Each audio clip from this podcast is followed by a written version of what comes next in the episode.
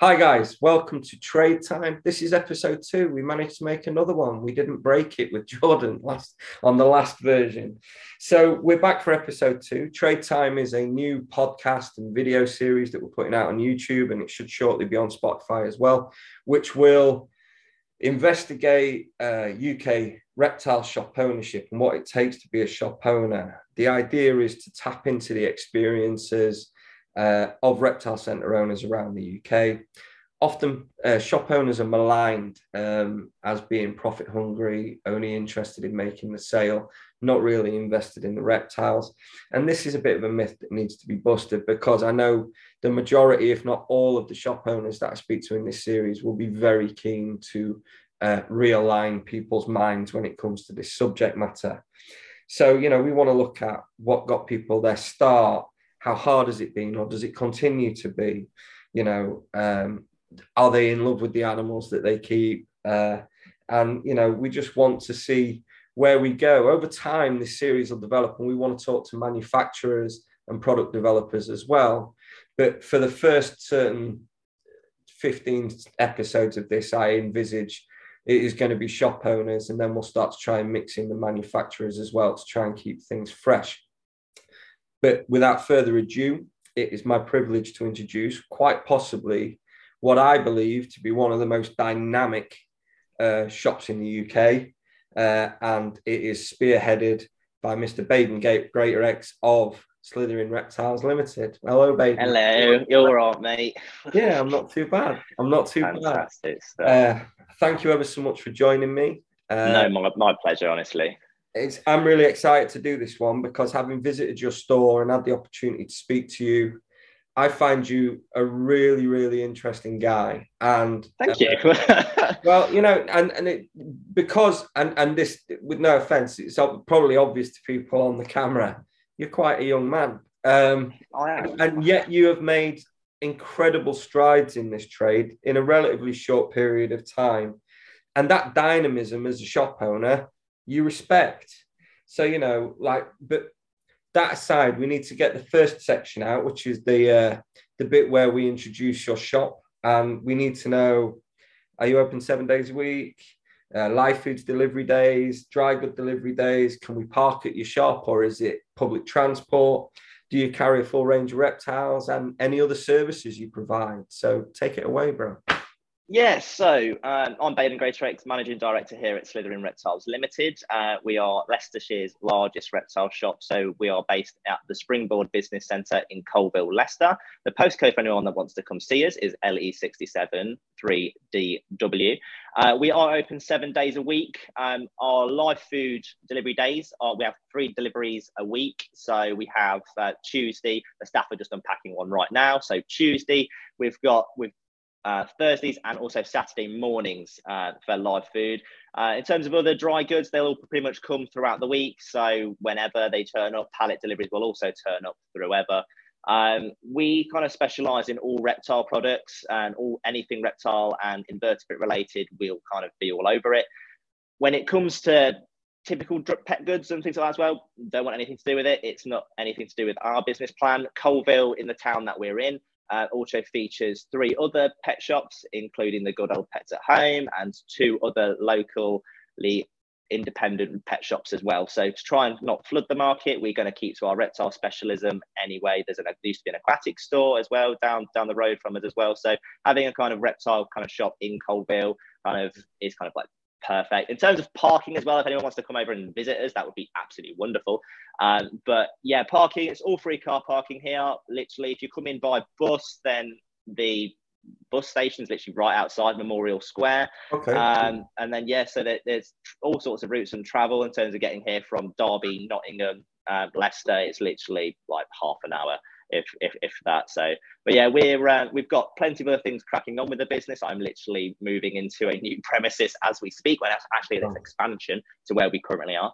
Um, and then where we are currently at the minute is uh, my office, and it's also our dedicated health check room that we offer. So we bring customers in here. So that wants an animal assessment, beak trims on tortoises, nail clippings, etc., brumation advice, internal parasite testings, etc. We'll do it all in this room.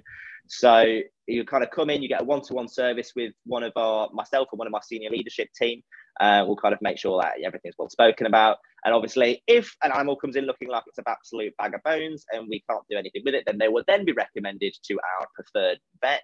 Um, and then obviously we can try and help where we can in all kind of aspects as well. Uh, so you can basically contact us on our social media pages, Facebook, Instagram. We have someone on that page all the time. If you haven't checked us out, please do. And then if you wanted to give us a call, give us uh, shop a call on 01530 277 834. Again, we are open seven days a week. Um, and we'll be looking forward to hear if anyone has any questions or whatever after this um, kind of meeting with myself and Chaz or anything like that as well. Um, be looking forward to getting to know a couple of you anyway. So, but yes, anyway, Chaz, how's your day been? Uh, not too bad, not too bad. As you can see, I'm at home. I've swapped the permanent residence at the reptile shop because I've got a gammy knee and I've got it laid up on the sofa. yeah.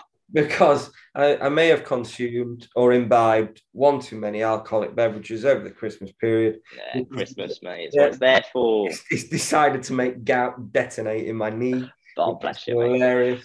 Um, so have you got a good vet near you as well? I mean, uh, yeah, yeah. So I I really get on with um, our vet anyway. So our vet's Craig Hunt over at Sileby. Um, it's the vet's practice is called Chine House Veterinary Surgery. Okay. Um, absolutely brilliant. I've been a customer of them ever since well day dot when I first started keeping reptiles. I kind of got my first pet snake and then registered it straight at the vets just in case yeah. anything was there to happen. And um, but that thankfully, touch wood, that snake has never needed to go see the vet ever. But I know it's been a couple of times we've needed to go see the vets and stuff like yeah. as well. And he's an absolute diamond to have. And he's probably from here, he's 20 minutes away from here. So, and it's good because a lot of people struggle with having kind of a decent reptile exotic vet near absolutely. them. Um, and I think this is kind of why this kind of health check room and stuff like that as well has taken off so well. So customers can make a booking and but you did yeah. make a booking, we'll check on the animal's health. It's a little bit underweight, a bit lethargic and stuff. We'll give you some electrolyte boosters and whatnot. Yeah. We'll get you a little bit of like a, like a feeding plan and like that as well. And then what we'll do, we'll put you in for a four weeks time. We'll get in, weigh the animal again, see the condition on a bit and stuff like as well. So it's very similar to kind of what the vet practice does without yeah. just the medicational side of things. Um, but again, it, it's really good. It gives you that one-to-one personal kind of contact with the customer, which is I think what what a lot of places are lacking. If you bring your animal in, you've got to, you're kind of showing it to everyone else. And if you're going around saying, "Oh, your animal's got mites or whatever the problem is with with that particular reptile, then then the person can feel quite kind of looked down on. So it's good if yes. you've got kind of like an enclosed room and we can kind of chat through it. And it's normally a typical health check lasts 15, 20 minutes. And I'll be mm. more than happy to go through every single aspect on on every reptile that we see, talking about scute levels, marginal growth, right? All that kind of cool stuff, which yeah. is what what fascinates me so much about reptiles and kind of I think what got me to running Slitherin Reptiles, um, which was, well, we've been doing this for years since 2014, I'd say. Um, so, um, but yeah, it's been absolutely insane. The process. Yeah, I mean, having having having visited your store, uh, I mean, and seen your office. Yes, thanks for dropping in on me. I always let you know when I'm coming over to see you, and you just walk through the door like, "Hey, where's Baiden?" I was like, "I'm in the That's office," and, and, Mark rang me. He was like, "Oh yeah, come on over. Chaz is in the shop." I was like, "Oh, brilliant! I'll come on over." Yeah, yeah. yeah thank you very much. I, I, just, I just snuck in, you know, ninja style, guerrilla tactics. Make sure that you keep you on your toes.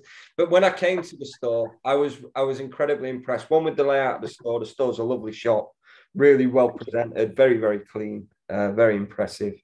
But I was really really impressed with the room that you're sat in now, which is the office, office and the uh, assessment room for the animals superbly professional. I mean, way beyond me and what we do at ours. And and and it, it it's one of those things where you go, yeah, that's the way it should be done. It's I mean, it, if you haven't been as another shop owner, I was thoroughly impressed with Slitherin, and it'd be definitely be a place worth going. I mean, what what got you into the hobby? What what started you off? How? how oh, mate, uh, you're, think... you're, you're, probably too young for it to be a a job that became a passion. So I'm thinking it's a passion that then became a job. I would assume. Yeah, one hundred percent. Like having a, I think having a passion in reptiles and then wanting to work with them, it has to kind of come that way in fold anyway. Um, but I remember I was probably five, six years old, walking around the every kind of zoo that I can see. oh my god, look at that reptile, that's cool. And then lo and behold, we walked into a pet shop and there was these little kind of snakes and stuff, and I was like, now that is a cool pet. Yeah. Um, being six, seven years old, kind of infatuating myself with thinking, oh, I can't own a pet dinosaur now. So yeah. I think a snake or a lizard is going to be like the next best, coolest thing, and I can keep that. Um, my parents weren't very productive or supportive with uh, with the idea, especially my mum. She was going to hate me saying that, but uh, with the idea of letting me have a pet snake, Jesus yes. Christ, no, that was not not on the cards at all. And I think that kind of gave me the incentive to want to learn more about it, kind of prove why I can look after this snake. And we see it all the time here in the retail store where parents go, no, you're not having it or whatever. And I kind of say to the kids, like, you've got to prove to your parents why you want it, why you look after it. It's, at the end of the day, it's, it's your pet. And that's what we want to see with them. Obviously, I get in, obviously, the parents are the ones spending the money on the animals, but it's the kids that are the ones that are going to be looking after them at the end of the day. So that's what I want to pioneer here. Um, so, yeah, kind of looking at this little it was a corn snake actually, which was the first thing I ever fell in love with. Okay. I still have that snake to this day. Um, I actually got it for a Christmas present, but the how actually I found out I was getting this this snake actually, which is absolutely a crazy story, was um, now on my birthday because we was yeah. going on holiday at this point, just just after my birthday. So on my birthday, I unboxed this little kind of tub and it was really cold when I was undoing all the wrapping paper. And inside this kind of freezer tub laid yeah. six day old pinky mice that were frozen. and then I, I, opened it. I was like, oh my God, what are these little mice for? And then, uh, and then my mum says, oh, okay, I've, I've got you a snake. You've just got to go down to the pet shop and choose it. And that was it. It was the best day of my life, the best month of my life, and probably the best year of my life ever being a child, I would definitely yeah. imagine.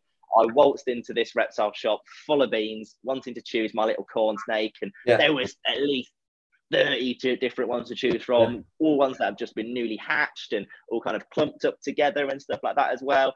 Lo and behold, I chose a normal corn snake. So, uh, and then I was like, yeah, I want that one. It was the smallest one. So I thought I can watch it grow to the biggest one.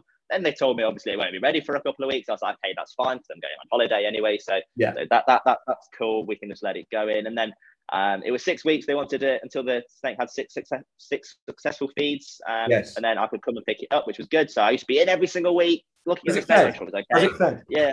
yeah, has it fed? I'm like, what's, what's up with it? And to be fair, I was probably really irritating to, to that shop owner when I went in. But at the end of the day, I was just so excited that obviously I've spent well, weeks and hmm. months kind of planning out and proving why I should own a snake and yeah. why I can do it and all that kind of stuff. I mean, I remember after getting a pet corn snake and moving into wanting like royal pythons and boa constrictors and stuff yeah. like that as well, and moving into lizards and stuff, that I used to sit down and make like PowerPoint presentations for my family on kind of why reptiles are so awesome, why I should be given a boa constrictor, and so on and so on. And then here's the value like, added to my life. Here is the yes, value exactly. added. Yeah, my keep life your son happy, man. That, that's that's the biggest thing. But um, it it was really kind of my grandparents that kind of solidified my interest in them. Um, not just business wise and that's kind of how i got into the position of where we are today. They are they have their own businesses and stuff like that as well talking about self-assessment returns VAT returns and mm. all things that goes along with being self-employed. Running a limited company was kind of standard practice as being a child inside of our household. Okay. Um, so that was kind of the norm really. a good education then really. A good really, I, i'd say so. Um, in terms of my education though um, I did all right, to be fair, in my GCSEs and stuff like that as well. I was more, I mean, my, during my GCSEs, I was running Slitherin Reptiles. Like, right. Okay. It was a biz. It was a business. So. Slitherin was given to me as a birthday present. As you'll go onto company's house, type in your business name, and yeah, register it. I was given Slitherin Reptiles Limited as my 16th birthday present, wow. and then kind of here you go, Baiden, because we, we were breeding snakes and stuff. We were, we were selling snakes and stuff to pet shops and privately and whatever. And and I always kind of liked the name Slytherin. So I thought, right, what we'll do is I wanted it anyway. I wanted it spelled S L I T H E R I N instead of the Harry Potter way, so they would have come on my back. Uh, so what we did is we kind of changed it that way, and then that was it. From mm. my 16th birthday, uh, that was it. I was com- company director pretty much. Um, that is a then, huge, like, not to interrupt that. That's a huge show of faith from your grand. Was it your grandparents or your parents? Yeah, yeah, it was my grandparents that, that did that. So I mean, that's a huge show of faith. You know, we're gonna, you know, we can tell how passionate you are. We can see that you've got a future in this. So we're gonna set up a limited company for you for your 16th birthday. I mean, Jesus, it, it, it most kids want a PS3. They just want a PS3. They don't. They don't. I think that's another thing. Like obviously Xboxes, kind of PlayStations, that kind of thing, which is what I should have been doing when I yeah. was that kind of age. Um, but I, I never had one. I've always been reptiles 100% out of the yeah. way, and I think once Slitherin did turn into a business, I was like, okay, great. Now I've got to find an accountant. Uh, and then the well, my grandparents said, okay, you can have our accountant and then we can do that way. But this is long before the days of when we was in Xero and all that kind of stuff. There's our accountancy software platform that I'm in religiously now anyway. Um, but it was all done on paper. It was yeah. it was like a proper balance sheet, cash in and out and stuff mm-hmm. like that as well. I remember our first year of accounts yeah. wasn't particularly brilliant. Obviously, me just doing it on the side because I was still at school. Uh, right. but this was this was people that we were setting up kind of pre-loved ads and stuff like. I've just mm-hmm. hashed out some leopard geckos or some yeah. dragons and stuff. Blah blah blah. Make a contact with me. Okay, brilliant. And I'll just mark it down as a legitimate business. Like we we were we were pet shop registered as well. Right. Um. So we, which was good because obviously I wanted to make sure that we had all the legalities and stuff and like that sorted yes. as well. Being a business as well. Um, so we did it kind of stuff. I remember the first year we gave the accountant all the papers up to here. It was absolutely huge. We gave, well, everything was handwritten. I printed off every single kind of invoice, purchase, whatever. And yeah. then, but so lo and hope the whole of the days now, I just go on my phone and the staff get on their phone, write their names on the receipts and just snap it off. And off it goes to the, right. it goes to the cloud to be sorted out and whatever. Now that's how it works. But, um, but no, honestly, the first year was really kind of crazy. Uh, and obviously, everyone kind of thinking, oh, I think they wanted to do it for me because I've always had a passion of wanting a reptile shop. It's always ever what I've wanted to do, just work in a reptile shop, work with these animals, and either kind of like abroad. I was like, yeah, I'm gonna become a herpetologist and go yeah. out and study these awesome reptiles abroad and yeah. do all of that kind of cool stuff. That's that's what I want to do. And then um, as I kind of dove more into the educational side of things, um, and then obviously having that, I went to I went to college. I did all the animal care stuff and things, and but while I was there, it was the kind of fact that I wasn't learning anything new, yes. and mammals don't really particularly bother me. Bar my African pygmy hedgehog, I do love her, and my two English bulldogs. But other animal animals don't really particularly do it for me as much. So yeah. I'm sat there learning about horses and goats and all that kind of stuff as well, and the anatomy of whatever animal. And I'm like, still not a snake, mate. So yeah, and I was just there like I, it, it was kind of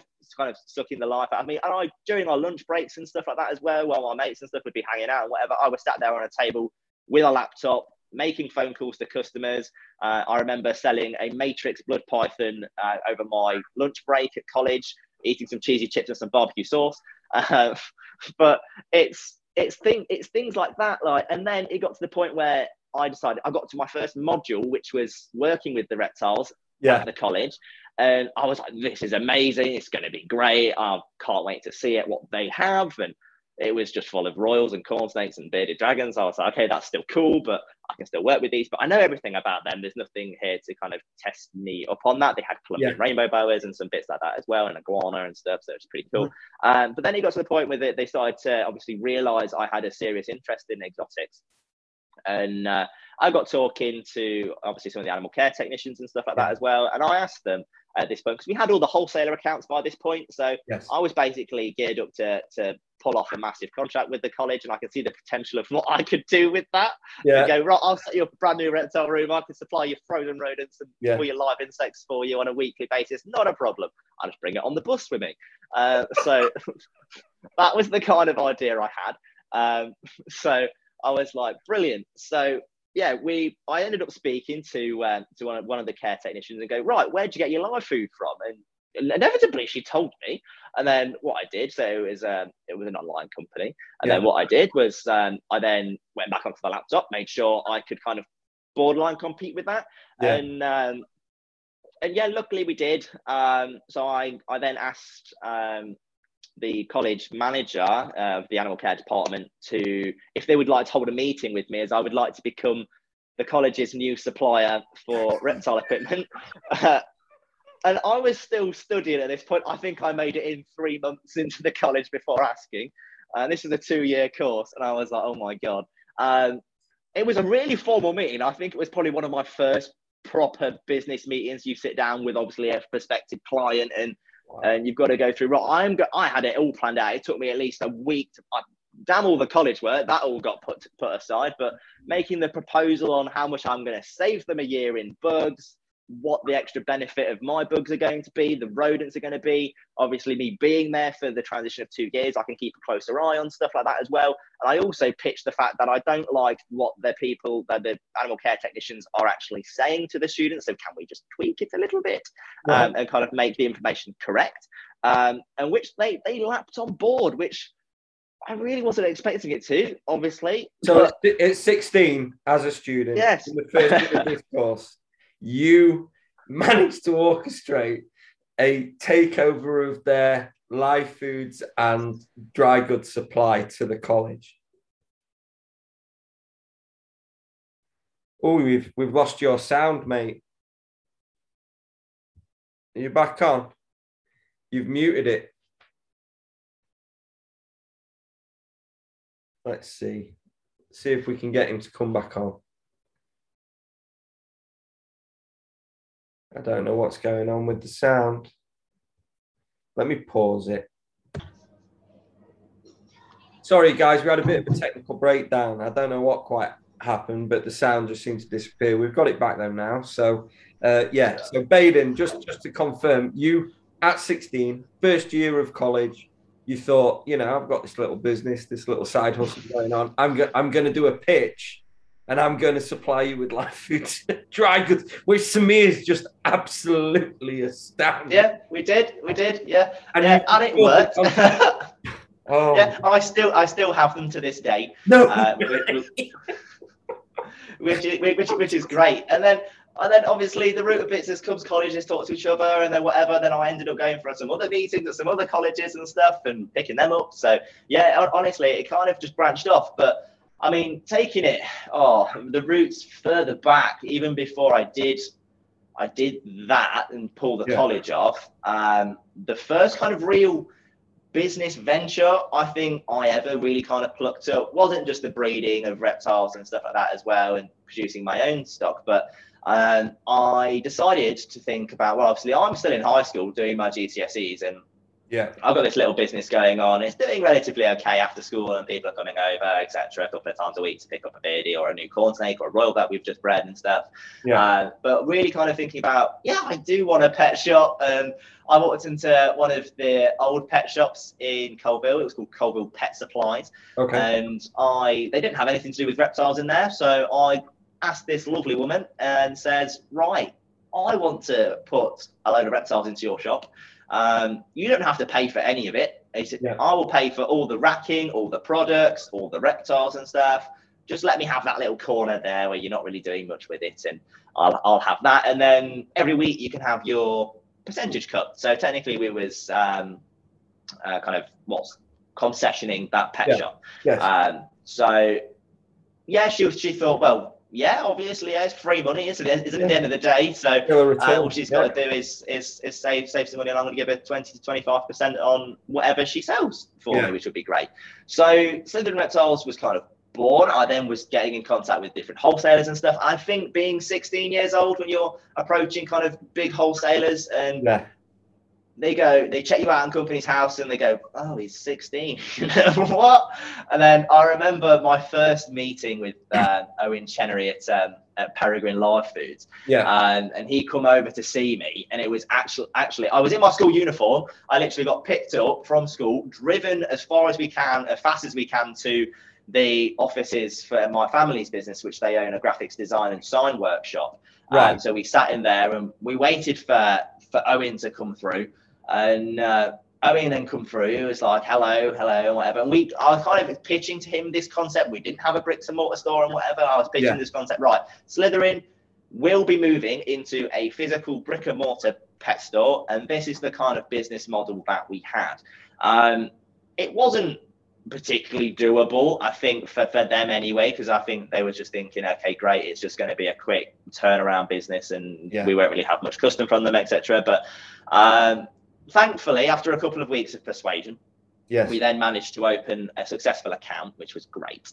Um, and then what I did is I then bought myself a one meter shelving bay to stick in this pet shop, which you could find all the typical reptile supplies, beech chips, aspen bedding, uh, yeah. sand scoopers, some bulbs and stuff on side of there. And then what we did is we bought some vivariums and put some of my animals that I had from home in there.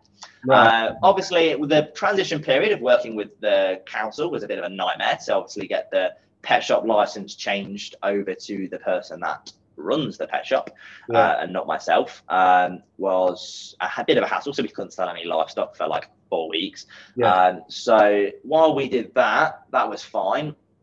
Uh, and then I then could create this little Facebook page that kind of come along with Slitherin, and I could yeah. say, right, anyone that wants to come visit me now, you can. I literally have like a little reptile shop now, a little corner, and you can now come buy your bugs, your frozen, all your bedding and stuff like that as well. And you can have a look at a, a small little range of reptiles. Yeah. Um, now, Coalville didn't have reptiles. It was the first time that was a thing within our kind of town. Uh, yeah. So that kicked off and we had a few customers and stuff like that. I was getting quite busy. I was still at school, so like at like half past three, I used to come in, go for half past three till five and spend the time in there and stuff and help kind of where I can. And on the weekends, Saturdays, I used to be there, but they were closed on Sundays, which was a bit of a shame. But there was only open on a Saturday, I think, like 10 till 1, which wasn't good at all. And I had customers that wanted to come after that and stuff. So we kind of started finding these little teething issues that kind of come around with with customers that wanted to come around and visit the shop and stuff like at right. half past one, but it was closed half an hour ago. I was like, can't do anything about that, mate. I don't know. It wasn't up to my discretion on the hours. Yeah. Um, but thankfully, we started to gain quite a lot of popularity, and only for pre-orders and stuff on bugs and things like that as well. I remember doing my first ever bug order and thinking, "Oh my god, I've got like 50 poster bugs. How the hell am I going to sell these?" Uh, now I look at it, and my shelves have 1,500 on them a week, and I'm like, "That's absolutely insane." So how I can transition, it's mad. Um, but yeah, and then the things kind of broke down a little bit, I think, between my relationship and this pet shop owner. Yeah. a real shame, really, because uh, so there, a lot of people started coming in. I started, I was plastering it in every forum, everywhere, yeah. on every Facebook post. Anyone searching for reptiles or whatever, yeah, I was kind of going to be hitting you up and going, hello. Um, so that kind of happened. And then the shop was quite busy, but it was mainly now just all my reptile stuff that, that we're selling. And the woman that was running the shop at the minute, she wasn't really particularly too impressed that none of her general pet products and stuff were yeah. selling as well. Um, and she was basically saying, although she's spending all of her day selling my stuff, she's not making as much money as she would be selling her rabbit food or whatever she has, bird yeah. seeds and stuff like that anyway. So I was like, okay, that's fine. I do understand, but I says I can't really do what anything about who walks through the door. What should um, do about that? Yeah. I was like, well, I really wasn't wanting to change the commission structure really because there was no margin in it anyway. so I was just there like it was just to tick tickers over and then to probably have some more money to then put back into the business because literally I didn't take any wages for three years. So yeah. um, and that was the whole point about it was growing Slitherin. That's the whole point about it and seeing what we could do with the company. So keep kind of doing I think we stayed in that shop for a good few months um, yeah. until I had a phone call one day while I was at school and it was basically just Baiden, we need you out and that's all I got. Uh, I was like, oh gosh, how come? At this point, I was panicking because this little kind of empire that I've just started embarking on has literally hmm. just been crushed. Yeah. And that that was it. I had I was thinking, oh my god, I've got all these animals that I have at the shop, and I've got all these yeah. products, and I've now got nowhere to sell it, and all the customers that are relying on me for live food and stuff like that. We've just started building these connections with people, and they've all kind of been thrown in the bin now out of one phone call. And she, she said, right, the business is going under. I've got a week to move out. You need to go by tomorrow. Jesus. Um, okay. Basically, that's what that's what happened, and I was, I was, I was really, really upset. Um, I bet you were. And then, yeah, I mean, I was, I was, I was still in high school at this point. I had to, I rang, I then rang my grandparents, my granddad, and says, right, we're gonna have, we're gonna have, can you please help me? Yeah. Uh, he goes, Baiden, if, if they want you out, they want you out. Like yeah. There, there, yeah. there, there's no, we had no contract signed about um, obviously like the concession or anything like that as well. We were just doing it on a, on a good kind of goodwill. With yeah. A, with, yeah, that was that was that was kind of it. So it, it was like right, we've got to got to get you out. So um, so the next day we got a big transit van that he had for obviously fitting his, his signs and stuff for work. And then he brought that over. And then, yeah, we moved the entire shop out in a day. The shop owners didn't speak to me or do anything like that as well to kind of express any kind of issues with what was going on. And it was really kind of leaving on real bad terms. And I really didn't like that as I'm quite a friendly, quite bubbly person anyway. And I don't like making enemies. And that was kind of my first real kind of bad experience in business where, where it did hit the fan, and I now have a van full of stuff which I have no idea what to do. So, yeah. so we was at home. We was talking about what, what we are going to do the night before we moved, and uh, and the idea come along with with what my grandmother said, and she says, "Right, Baiden, I'll take everything out of my double garage yes. for you, and you can put everything that you have in that garage, and you can literally kind of just sell what you've got there and then we can just see what happens. You've got your GCSEs and stuff you need to concentrate on, mate. So let's just see what happens from from there. So I then had all of my animals at home that were all yeah. living upstairs anyway, and then I now had a garage full of reptiles, and I had my product stands and stuff in there, and whatever. We had tortoises and stuff in there, and literally I then had thought, I thought, God, I still can't sell any of these animals because my pet shop license doesn't exist anymore. Yes. So I was like, right, so we have to apply again for another pet shop license. So that, that's four weeks of, of us of waiting for that to come back. Yeah, uh, and speaking to him. Um, and then after that, we started. I had 30 snakes at this point. So we kind of needed to kind of look at getting them kind of shifted and stuff. So and then it was a lot harder selling privately than it, than it was. And then I was having to flip this garage door open. Oh my god! And it was it was it wasn't kind of the way I wanted to see Slitherin kind of kind of grow to. It looked nice. We had some nice banners and stuff inside of there, and the banners still are in that garage uh, to this day. Uh, as a kind of like a little kind of wow, that's what that's how we kind of started. What I, what I would probably say to you is like you know to as you know, a parent of a 17 year old, um, and the adversity that you faced. I mean, one, the amount you've taken on your shoulders at 16 is, is, is seriously impressive. And two, the fact that you managed to show mental fortitude to go through all of that and still do okay in your GCSEs. And then, you know, sometimes you are dealt the shitty end of the stick um, like with, with, you know we do our best and some people just aren't straight shooters and they they do screw you but you know the way that that you handled that. I mean at 16 the dynamism to do it. I mean that's crazy. Like you're fucking 16 and you've got you've got a shop shop in there. You're doing your gcse's you get told oh well you're getting thrown out. This is during your gcse year where you're supposed to be you know like knuckling down, living the high life and, and partying, and then doing your homework and your studies and getting your GCSEs, and you're busy running a business at the same time, supplying colleges, and oh my god, and then yeah, and then they throw you out. That's just insane. You know, I, it's really impressive. So you're in the garage, you get the license transferred, fire away.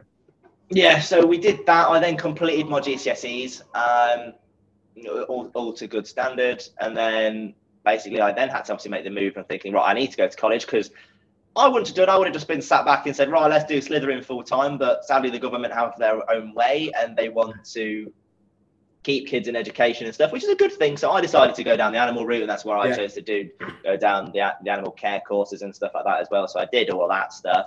Uh, but then what I think after I pulled the kind of because knowing how much money you're getting in for a business for a small business is really important and really kind of looking at your expenses and stuff and really trying to drill that down and try and keep that as much as short as possible so you can kind of make sure you stay afloat and while I was opening the garage and stuff for a couple of customers here and there um, to come collect live food and stuff, and it began to start fizzling out. So we then decided, my grandparents then decided, right, not too far away, there's a place called the Springboard Centre, and it's a business centre where if you think of any kind of odd business, it pretty much exists there. So, in, uh, and then so tattoo studios, wedding photographers, accountants, mortgage providers, solicitors are here. Um, yeah. There all sorts of printers, whatever. There's loads of sort of businesses in here. Yeah. Um, so I come in after school again, another out of school thing. Cause I was always at college, so we come after college and come here. And I, I start getting. I've no idea what this place was. Always recognised it. We used to drive past it every day. It's in the yeah. centre of town, but never actually really knew what this building was. Right. Um, but yeah, I was shown a couple of these units and stuff like that as well. I was going through prices on some of these units, and I was, oh, I really can't afford this. This is this is expensive. And then and then we found actually it's this unit I'm sat in right now, right, okay. which is uh, our health check office room. Yeah. Um, this was this this was Slitherin's first kind of retail room, right. um, of which I took the massive plunge into it because the money that the, the, college was giving me and all the kind of money I was getting from kind of regular customers literally paid for the rent outright. Um, and that, that was it. So I was going into it literally and just thinking, right, it's either going to go really well and I could kind of pull it off, but still being at college half time. So I had two days off college and then the weekend. So I'd be open basically for kind of four days a week, really. Um, so that's the way it kind of works. And you come in here, it's only a small little office and yep, stuff. It's yep, not this grand reptile shop. Yep. And I had just one product stand, some vivariums. But the only kicker was when I moved into this unit was I was the youngest tenant they've ever had. I yeah. still am the youngest tenant they ever had, but now I'm the youngest tenant they ever had that has the most amount of commercial floor space. Right. Um, so it's flipped itself over. Right. Um, so now what happens is I was saying to the Springboard Centre, I want to be a reptile shop. I want to have some reptiles and stuff inside here and just trade some reptiles and stuff out of an actual unit yes, you can trade the products and stuff out of there, Baiden, that's fine, but you cannot keep the animals over here for more than 24 hours. And um, oh, Jesus, I don't even have a car at this point. So, so for every meeting I had, if it was someone messaging me saying, I'm really looking at getting into a crested gecko, like, brilliant. I'll go, right, let's set the meeting up two o'clock, let's go. I will then go back home, ask for a lift to go home, find a selection of crested geckos that I have for sale and bring one of my ad- adult ones up as well, bring them up. And then what we do is I already have some exoterras and stuff and whatever, mm. trying to uh, get them through and then go through. Right, here are three crested geckos for you to choose from. Which one do you like? This is how you look after them. We, you could sit down with me on, on, at the table. We'd go through how to hold them, all the kind yes. of.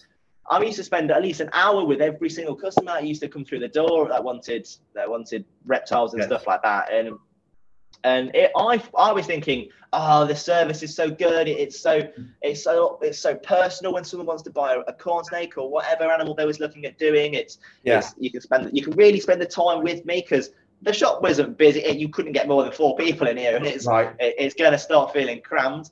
Uh, I started then progressing and thinking, right, we need some more dry goods and stuff. So I started getting some shelving bays and stuff, putting yeah. along the, the other side here. Uh, I'll have to try and send you some photos of, it, of this shop when I first opened it because it, it, was it's night and day difference to what it is to what I, I have now. Um, but yeah, we we kind of did that. It did okay. We stayed in here for just over a, a year. And we did a couple of years in here actually, and then um, things kind of just kind of took on from one yeah. step to the other and things like that as well. I then decided to invest in a website. So I had my first website created, which was an absolute catastrophe. With they usually oh, are the first ones. Oh, mate, I was literally someone pitched me this awesome website. It's going to cost you, I think it was ten thousand pounds, was what the first thing was, and I was thinking great, I'm gonna have this best website. It's gonna be all singing, all dancing. It's gonna do everything for me, and I can just sit here in my unit, box everything up, and send it off to the customer. And it's yeah. all gonna be good. Uh, and then I've not just got target market of kind of Coalville, Leicester that I was wanting to tackle, but I now have the nation. Yeah. Um, but no, what I was provided with really didn't work. It kind of it, the design was awful. They really weren't happy about changing anything. I just bank transferred the money over at this point, and, and then I was really kind of in this kind of rut where all of my money has just gone on to something that did, didn't work. Yeah. Um, so I was really kind of upset about that, and we had we had some sales and stuff coming through. Don't granted yeah. it, it, it did okay, but we were losing money. like yeah. for, for yeah. what I put in, uh, it wasn't spinning the nice little coins that we like out of, out of out of the side of the website, which is what a lot of people have the generation with setting up a, an online website. It's all going to be fine. I can definitely tell you the first three years of running my business online on a website was awful. Yeah. Uh, the only thing that kept me in business was the retail side of things. Yeah. Um, and that was kind of really kind of opened my eyes to uh, retail and the kind of aspects and stuff that retail can have to a potential customer and client. And people will travel to come see you. They won't just spend their time on Google um, and then go in and shop on there. They'll want to come and speak to an actual friendly face. So that gave me great kind of confidence that this retail shop idea can work. And then lo and behold, COVID happened. Um, yes. Of which I wanted a bigger unit at this point. I was actually looking at concessioning again, but this was in a large chain of garden centres. Right. Um, I was having meetings with concession advisors and stuff for Dobbies Garden Centre. Right. Um, that was where we was looking at going. There was a there was wanting to turn this entire unit up into a pet specialist. They wanted a reptile shop there, so they approached me to do it. I was like, wow. And then they wanted to move a Maidenhead aquatics in there, a dog groomers in there, and then above they're going to have a brand new state of the art uh, vet practice. Right. That was over. So I managed to find out the contact deals with the company director who was sorting out the vet practice. So I was getting in contact with him, we were talking floor plans and stuff like that as well. Mm-hmm. I had all the supplies all sorted and whatever, all everything was all mapped out, ready to go. And then I had another email from uh, Dobbies Garden Centre, change of plans. We're basically changing the concession store unit out to be a warehouse for their stock. And I was like, oh all of this oh, planning just pulled out from underneath you. Yeah. Three. I was going to have officially my Palace of a Reptile shop in one of the busiest garden centres and well-known garden centres in the entire country. I couldn't wait for that. Yeah, but. I, I was I was young. I didn't really have probably the best business acumen. Uh, granted, I had obviously a lot of family experience in business and yeah. a lot of kind of experience that comes with it. I think you just kind of got to graft at it and you just kind of got to get used to it. And I think me being so reptile passionate, it was always about the reptiles, forget about the bookwork later. Um, so it kind of got me. I mean, just just to pause there. So I mean, you've got to frame this right, Baiden, because people are still not going to believe that you're only 24 years old and you've done all this. Yeah. This this is fucking insane. Right? so, like, it sounds yeah, beyond yeah, belief. I, yeah. Th- yeah, I th- I think that um, there has to be massive kudos given to your grandparents at this point. Yes, honestly, with, without my grandma and my late granddad, like I, I yeah. could not have done any of this like without them. Yeah. Um, and also another thing that obviously people think, obviously, if you have kind of grandparents and stuff, they're going to be more than happy to finance your business venture. Yeah. Um, and I can hand on heart say that I had no personal finance given to me at all. Um, so everything that we've ever done has always been from my own back, and literally starting, yeah. I think, was was my fifty quid I had given wow. to me for for, for Christmas, uh, and then I was like, great. Well, they, have paid, they paid you in different ways, though, bro, with their knowledge. Oh, mate, yeah, hundred percent. My mum and dad, my mum and dad were both cerebral and capable and intelligent people, but they were not business people. So I was sort of flying blind and the amount of cock ups and fuck ups I made in the early days of running snakes and adders are beyond number. If you, you know, there is, I don't think there's a number to calculate the amount of cock ups I made. So to be able to short circuit and circumvent those cock ups by having somebody experienced in business going, Baiden, that's not a good idea. No, you, you like rethink this, or this strategy will work, or have you considered this placement or that? That's really cool to have. I mean, it, it was it was having these grandparents that are, that are so kind of supportive of you, but when you go round and stuff like that as well, it's like, hey, up, mate, do you want a cup of tea? Let's have a chat about the business. Yeah. Um, that's that's the kind of thing where it's always been is like, all right, what about if, if, if, we do this or or what what do you think about that, Baiden? It, it's kind of it's always kind of been a thing where they've wanted to sit and improve um, and watch it grow. But I think yeah. it got to a certain point where Slitherin then decided to start to get a little bit too big. Mm. Um, for for them to have a complete kind of grasp of what everything's going on. Like yeah. like graphic design and sign leverage and stuff and wrapping cars and stuff is completely different to uh yes. to running a reptile shop and a pet shop and stuff because it, again it's more service based business there as it are. Obviously you provide service and things like that where this is a lot more product and industry um, yes. led that way. Um so it's kind of two different models. Um but honestly yeah i think what happened when we ended up saying no to the garden centre. So the garden centre ended up pulling us out, which was yeah. a, an awful thing to do. Um, then I was then th- talking to the Springboard Centre, thinking, right, I might have to leave my little tiny palace that I have now created. Um, and whatever. Can you just let me know if there's any potential units that come up? Because I would really like one of those outside units out out out the front, so customers actually have a dedicated door to walk through because Yes. when you used when you come we used to come to Slitherin basically Slitherin one is there's an outside door which you had a doorbell to press and you had to press the doorbell and you used to go ding in here then I had to go run out here sprint as fast as I can down the down the corridor and let you in the bloody building.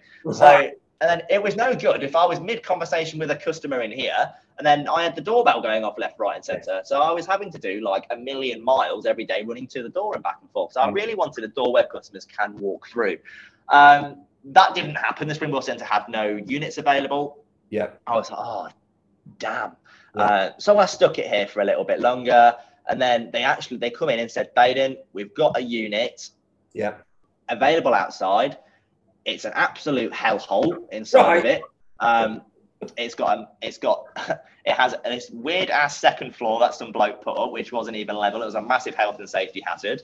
Um, it was full of just junk everywhere. It was a unit that's that someone had for 15 years and just rented it and just not done anything with it and just kept it Right. like a giant shed. Um, and then Oh. when I had a look at this unit, when they opened this this door and it creaked open, and I was like, "Oh my god, no! It is awful, and it's massive. It's way too big for them what I need. Mm.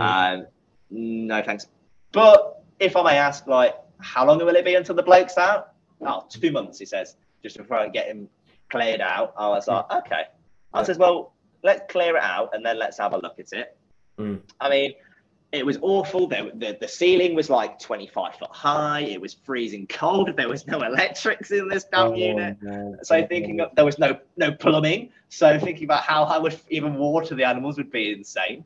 Um, so I was like, right, how am I going to turn this unit into something that people are going to want to come to and turn it into a proper reptile shop?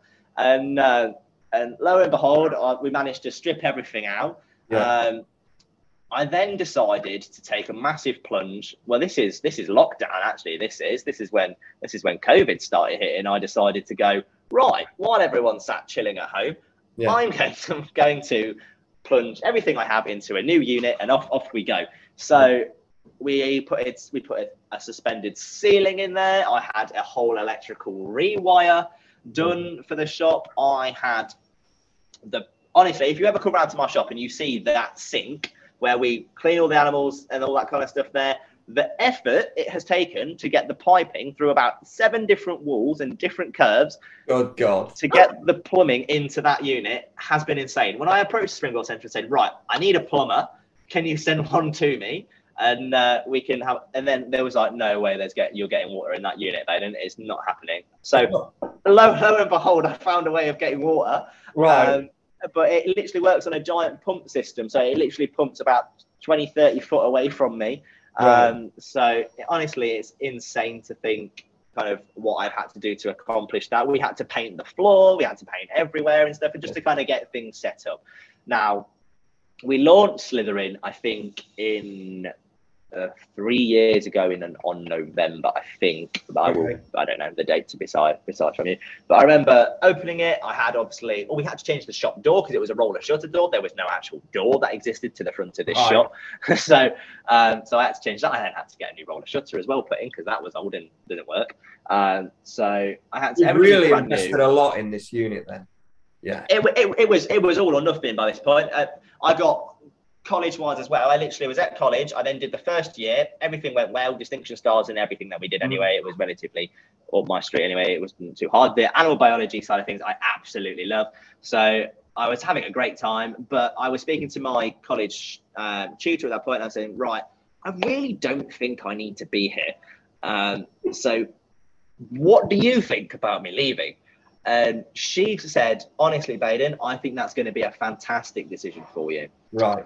And I couldn't see many kind of college tutors or anything like that telling any kid that to leave education is going to be a good thing to do. yeah. But she could understand, obviously, the business acumen and stuff like that as well. She was really interested in knowing kind of what my plans are.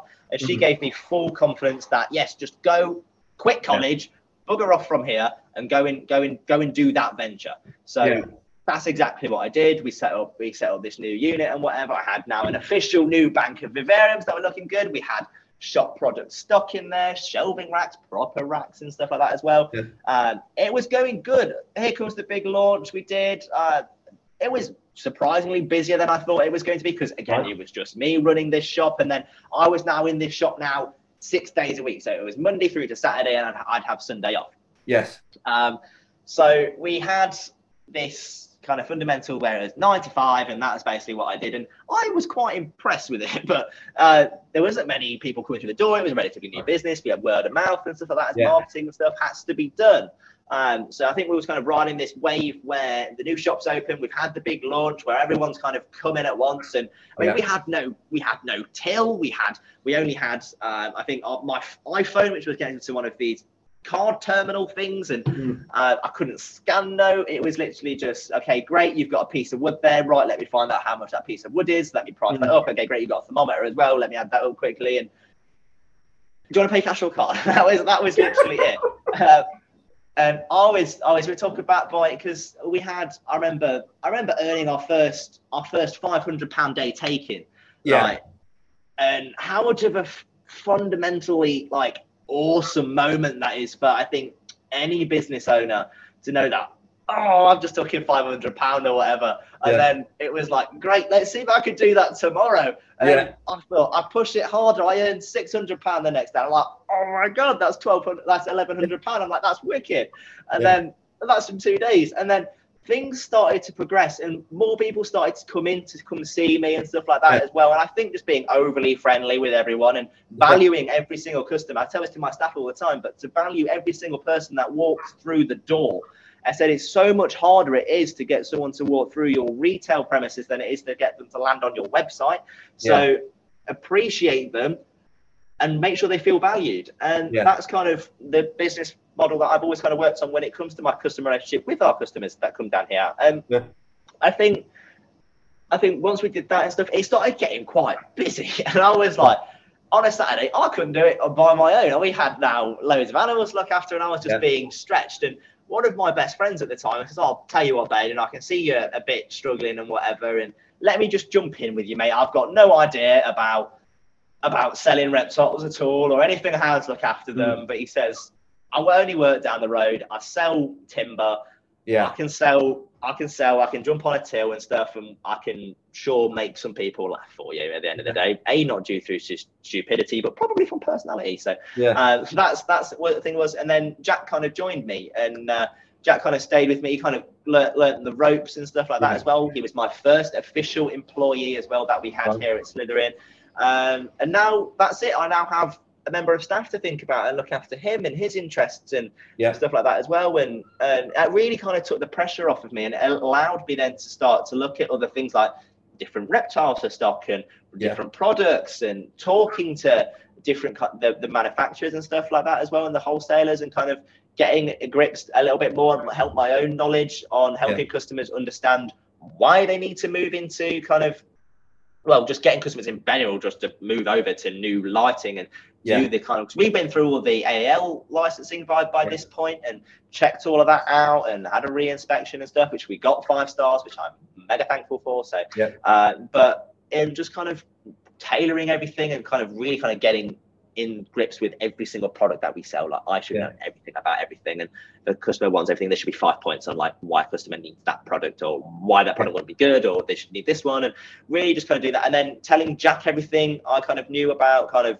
my reptile experience and stuff. And obviously he's a complete beginner. I think he had a leopard gecko um, at this at, at, this point, and. Uh, and kind of just building him up and kind of watching him over the period of six months and so build Slitherin and kind of get the customer relationships and stuff. And I think letting go as a business owner is is pretty hard, um, and kind of letting your bit like you kind of step back a little bit from it and think, right, I can sit in the office and the business is still gonna still gonna work and it's, it's still going to stand at the end of the day. I, am always... a nightmare for it. I'm a nightmare. I'm a micromanager, and I always will be. Like it's your baby. I mean, it's hard. It is hundred percent, and obviously from from where it comes to, from where it goes. And I was thinking at this point, okay, great. It was it was really busy. Uh, it was ticking over nicely. We, we was now officially a proper business, which is yeah. kind of where what I've wanted for the last four years.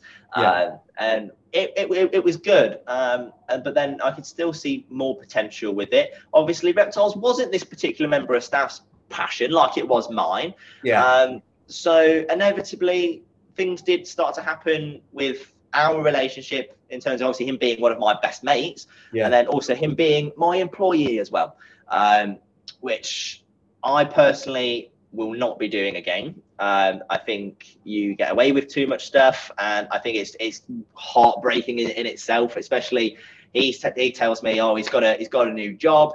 Um, great. Can you work your four week notice? No, I'm going in four days. There's nothing you can do about it, etc. And I was like, nice. I'm now left on my own, running this business in four days' time without any staff Yeah. and that was kind of the biggest thing for me and i felt oh, jesus okay now i need to now i might need to think about actually putting a proper job advert out and Yeah. finding someone else to work with and um, this this was kind of where it was and this point i had some work experience people in and things like that as well so we had joe and louis that were that are still uh, with me to this day and they're now official employees to the business so um, but yeah they started coming in and they, they had a lot of work over the summer and stuff just to help me kind of clear and kind of get my head sorted Yes. and I put a job out out on, on Indeed, and uh, and I had everyone that you could ever think about that wants to work in a reptile shop apply to work for me. yeah. And I thought this is great. I've never done a I've never done a job interview before. Yeah. I'm gonna absolutely smash it. It's gonna be like The Apprentice, but like on fire. So I'm like, yeah, here we go. So uh, so I I must have interviewed 12, 15 people Right. just for the fact of wanting to get the experience to interview them. Mhm. I had no real I had no real kind of ambition to take them on anyway. I just wanted to do it for my own kind of personal kind of development, really. Yeah. Um, so, uh, and then walked through what I what I then got an email about this really kind of good looking kind of CV that come through, and it was uh, it was our Hannah's um, Yeah. kind of CV that come through, and I thought, wow, that's good. Yeah. Um, she's worked in these kind of zoos and stuff like that as well previously. I thought, oh, that's pretty good. And um, yeah, let, let's, let, let- yeah, I- it, was, it was ticking a lot of boxes. Yeah. And then I thought, great, let's get her in for an interview. Yeah. Um, she absolutely bossed the interview. Um, so the very next day I rang her. I was like, right, Hannah, you've got the job. If you want to come work with me, that would be absolutely fantastic. And I had at the same time another one come through. So I took Hannah on part time was, was what we was going to do part time because uh, that's where we needed to be. And then I had another one come through from someone who's just recently qualified their herpetology and zoology degree up at Bangor University, All right. um, which was something I always wanted to go and do that, but Yeah. business and that Yeah, kind of led me in a different path. Uh, so I was like, oh, that's wicked. And his name was Aaron, and he is also a customer of ours. I've always known him to go to Bangor, and he also have this interest and stuff on him. We used to talk on the bus, and so he was a year above Yeah. me, but we used to. I remember him popping over the, the chair on the bus on the way home and goes, "Are you Baiden? Are you that kid that owns owns that reptile shop?" I was like, "Yeah, mate." Yeah. So uh, that that was it, and then we kind of always have this kind of decent friendship Yeah. um, going on. But he come to work for us uh, full time. So I, I then instead of wanting one job, I ended up had taken two people on, uh, which I think was worth its weight in gold. Yeah. Uh, from from there on out, and then that's it. We then continued and continued expanding the business, and they started working on it. And then the great thing was that Aaron had such a great. I mean, I could do all, all the Latin names pretty much everything, and spiders included and stuff. And then, but he had a, a real soul interest in invertebrates and which meant we could then plunge more time into get some different species of invertebrates and stuff and really knowing that the care and the advice that we'll be giving to these animals and to the customers is going to pay off. Uh, we really started seeing a massive kind of incline in our invertebrate section to the company. Um, so we piled on with that and we just went into that full force uh, pre- pretty much. And then uh, we still didn't have huge stock diversity. It's only been the last year and two we've actually kind of really kind of tailor out that to really kind of make this kind of proper stamp going on for why people need to come see us. Um, but yeah, it's it's been a fantastic approach and stuff. And I think generally having staff has been the best thing I have ever done for this company. And making sure that my staff aren't just staff. I don't just kind of just boss them around and whatever. Yes, I've got to have that approach anyway, but they are my family at the end of the day. We wouldn't be where we are today if it weren't for all of their hard graft. Yeah. Uh, I'm just here to kind of steer them in the right direction um, yeah. and make sure, obviously, we're always learning and progressing. But the staff are the biggest thing to me in, in, in, my business. I appreciate every single one of them. That we're now a team of five, wow. so making sure every single person is well looked after. It's a job in itself. Um, yeah but yeah, it, it, it's truly amazing to think, obviously, how we was just how I was running that exact shop with just myself into it for running the same shop, the same floor space, just a few more vivariums and stuff in there, um, a few more products and stuff. Now we now need five people to to work in our business. Yeah, I mean, to... it's the speed that gets me. Like the speed that you've managed to achieve all of this in. I mean, it's insane. You've gone from opening a shop where you're the sole employee in some shithole god awful fucking wreck of a unit that you've had to repipe, organize, paint, sort. You've had an employee who was sort of like he didn't really know what he was doing. He's pissed off because he, he it, and then suddenly, right, okay, I've got a shop. I'm the sole employee, and then now I've got five employees, and I've got this separate meeting room for assessments. What's the time period from your mate leaving who who decided he was going to go and get another job to now it's like two years two and a half years if that. Yeah two two years now yeah. Yeah two years. So, so from, from no employees to five employees and then now you're moving into this bigger unit and this is yes. see i benefited bank of mum and dad, and you've done all this on your own back. I mean, it's serious. Yeah, I've, I've had I've had I've had no no financial help at all. Like, uh, but honestly, yeah. Well, in terms of obviously like our new unit of, yeah. of, what's coming through, for those of you that haven't seen it already published all over our social media, um, I have decided to take over next door. Um, so next door was basically what they did. They did like kind of fire the fire. Um, fire escape and things like that as well. Yeah. That's what that's what their kind of whole business model did to. I, on the odd chance that they come out to me and say, "Hey, Baiden, how are you doing?" etc. How's business? I went, "Yeah, really good." I says, I said to him just joking, I said, "Oh, when can I have your unit?" And uh, and they turned around to me and went, "I can actually see if I can do something about that for you." Mm. And I was like. Is right. up. I was like, yeah, yeah, that's kind of interesting no idea what I need it for because it, it's doing okay. And then uh, then the offer got brought to me if, if a couple of months ago if I wanted to potentially take it over, and I was thinking, yes, it's going to double my floor space. The only thing I have to do is we have massive concrete walls between our units and stuff. I've got to annihilate that wall and make yeah. sure the entire thing doesn't come crashing down. So I need to get builders in, structural engineering to just try and put me uh, a and a hole through the wall so we can actually access it and not have it as two separate shops.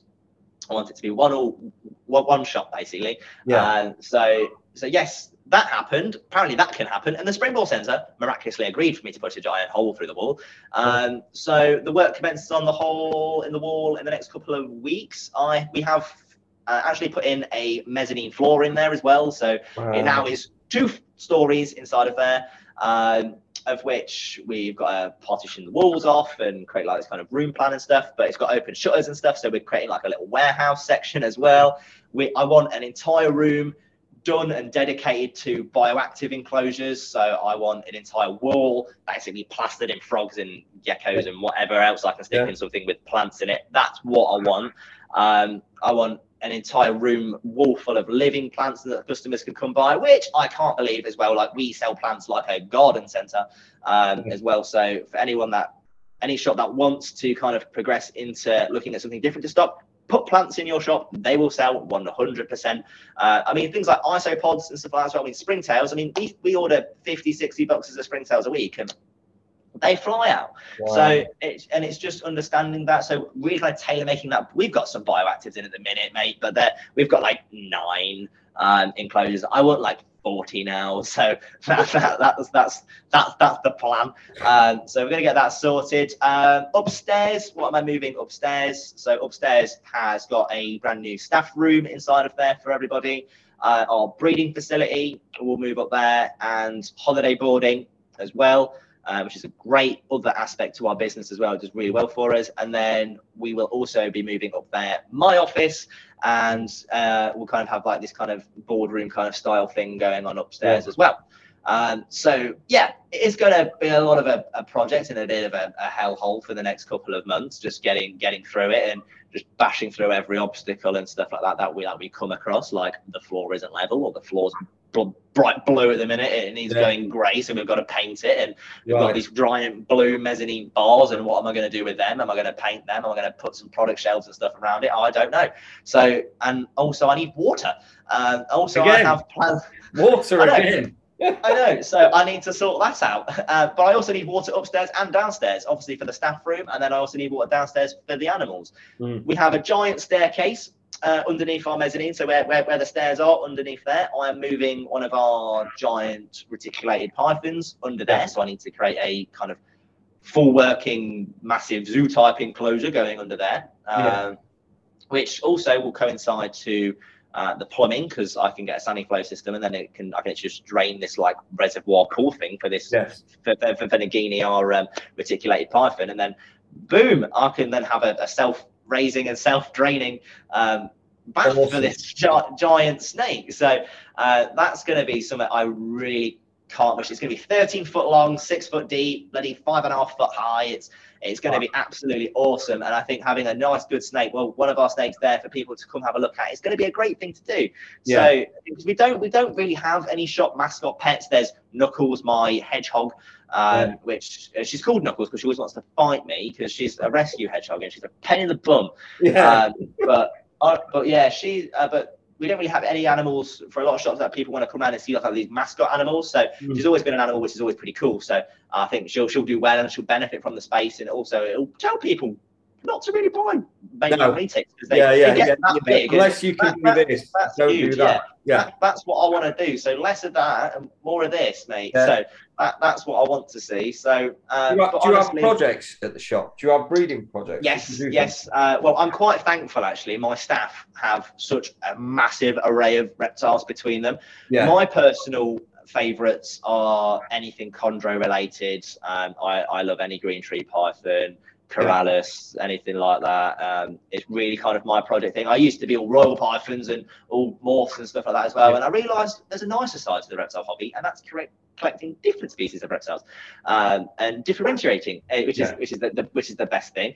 And I love it. Like I've, we've got emerald tree boas now in, and mm. I absolutely love working with them. Or they want to rip my face off every time yeah. we go near them, um, and just kind of having these kind of stuff like Mark. He probably has one of the best reptile collections. Like he's one of our staff members. He's our store manager. One of our one of the best reptile collections, and he's only young. Like I make a point about only employing young people, like yeah. because Mark's 21. Mark yeah. owns. He has rough scale pythons. Yeah. He has Burmese pythons. He's got reticulated pythons. Yeah. He has. Uh, he's got green tree pythons in there. Uh, yellow anacondas. Uh, he's yeah. got some really cool stuff. Bredl's pythons, and the list just got frill dragons. That, and he's also getting a green tree monitor from us as well. Um, so there's there's lots of things he has in his experience in in just having them different types of reptiles and stuff. He will Sanzinia as well. We've got them from from obviously yourself. Yeah. Um, we have a breeding pair of um, Western Sanzinia as well in with us, um, so hopefully that will be good.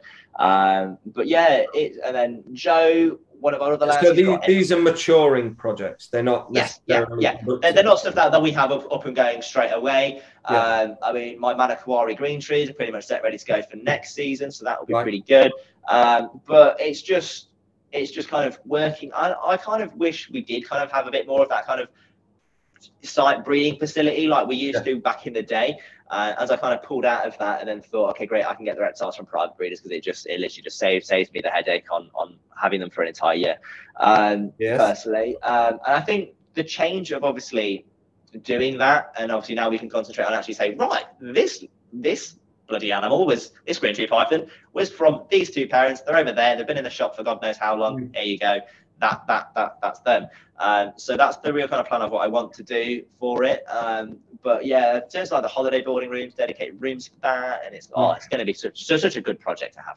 Going back to your breeding project stuff, I mean, we we did similar thing. I tinker with a few bits. I don't produce a vast amount, and the simple reason being is we've we've fostered a network of UK breeders um, that we've worked with for close to a decade. So whenever I need to source anything, I can source yeah. it, and I can source it for probably a far cheaper price than it would cost me to pay the girls to clean it out, feed it every week. Uh, and exactly, I, I, and no that's a, a, model as well. I think I've had to go through with with the staff, and they go, "Oh, well, if we buy like twenty boa constrictors, then we can get like this many, yeah, yeah. this many babies." And then I, I tell them, I was like, "Well, someone's got to pay your wages, mate. someone's got to pay you to feed them, clean them. I've got to pay for the electric and whatever. But I said, if it works, it works. If it doesn't, it doesn't. It's just not something that we have the space to have a humongous yeah. breeding facility for. But we have projects that we like working on and that are in the future. So yeah. that, that that's that's good.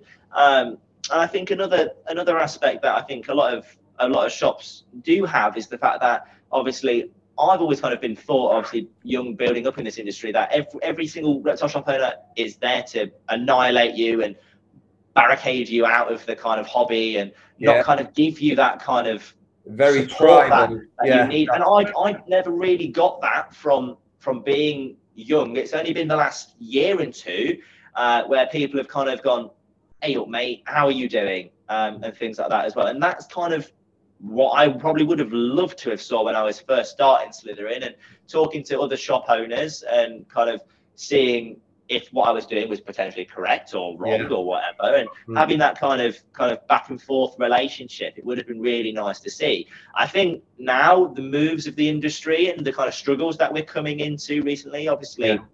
COVID and now obviously the cost of living crisis, mm. is kind of pro- pushing these shops more together yeah, I definitely feel so. Um, that we can speak to these other shops and stuff. And I've built a fantastic relationship with a number of shops, yourself obviously included, yeah. that we can we can provide these animals, and I can get reptiles from other reptile shops now. Yeah. You when I four or five years ago, I would have never even have dared shoot someone an inbox message and go, "Hello, can I have it on trade, please?" And yeah. no, not not not a chance, mate. But now it's it's knowing obviously that yeah, people are going to want to support you. Yes. And, and whatever. And I want to support other businesses, like we supply other pet shops and stuff like that as yeah. well.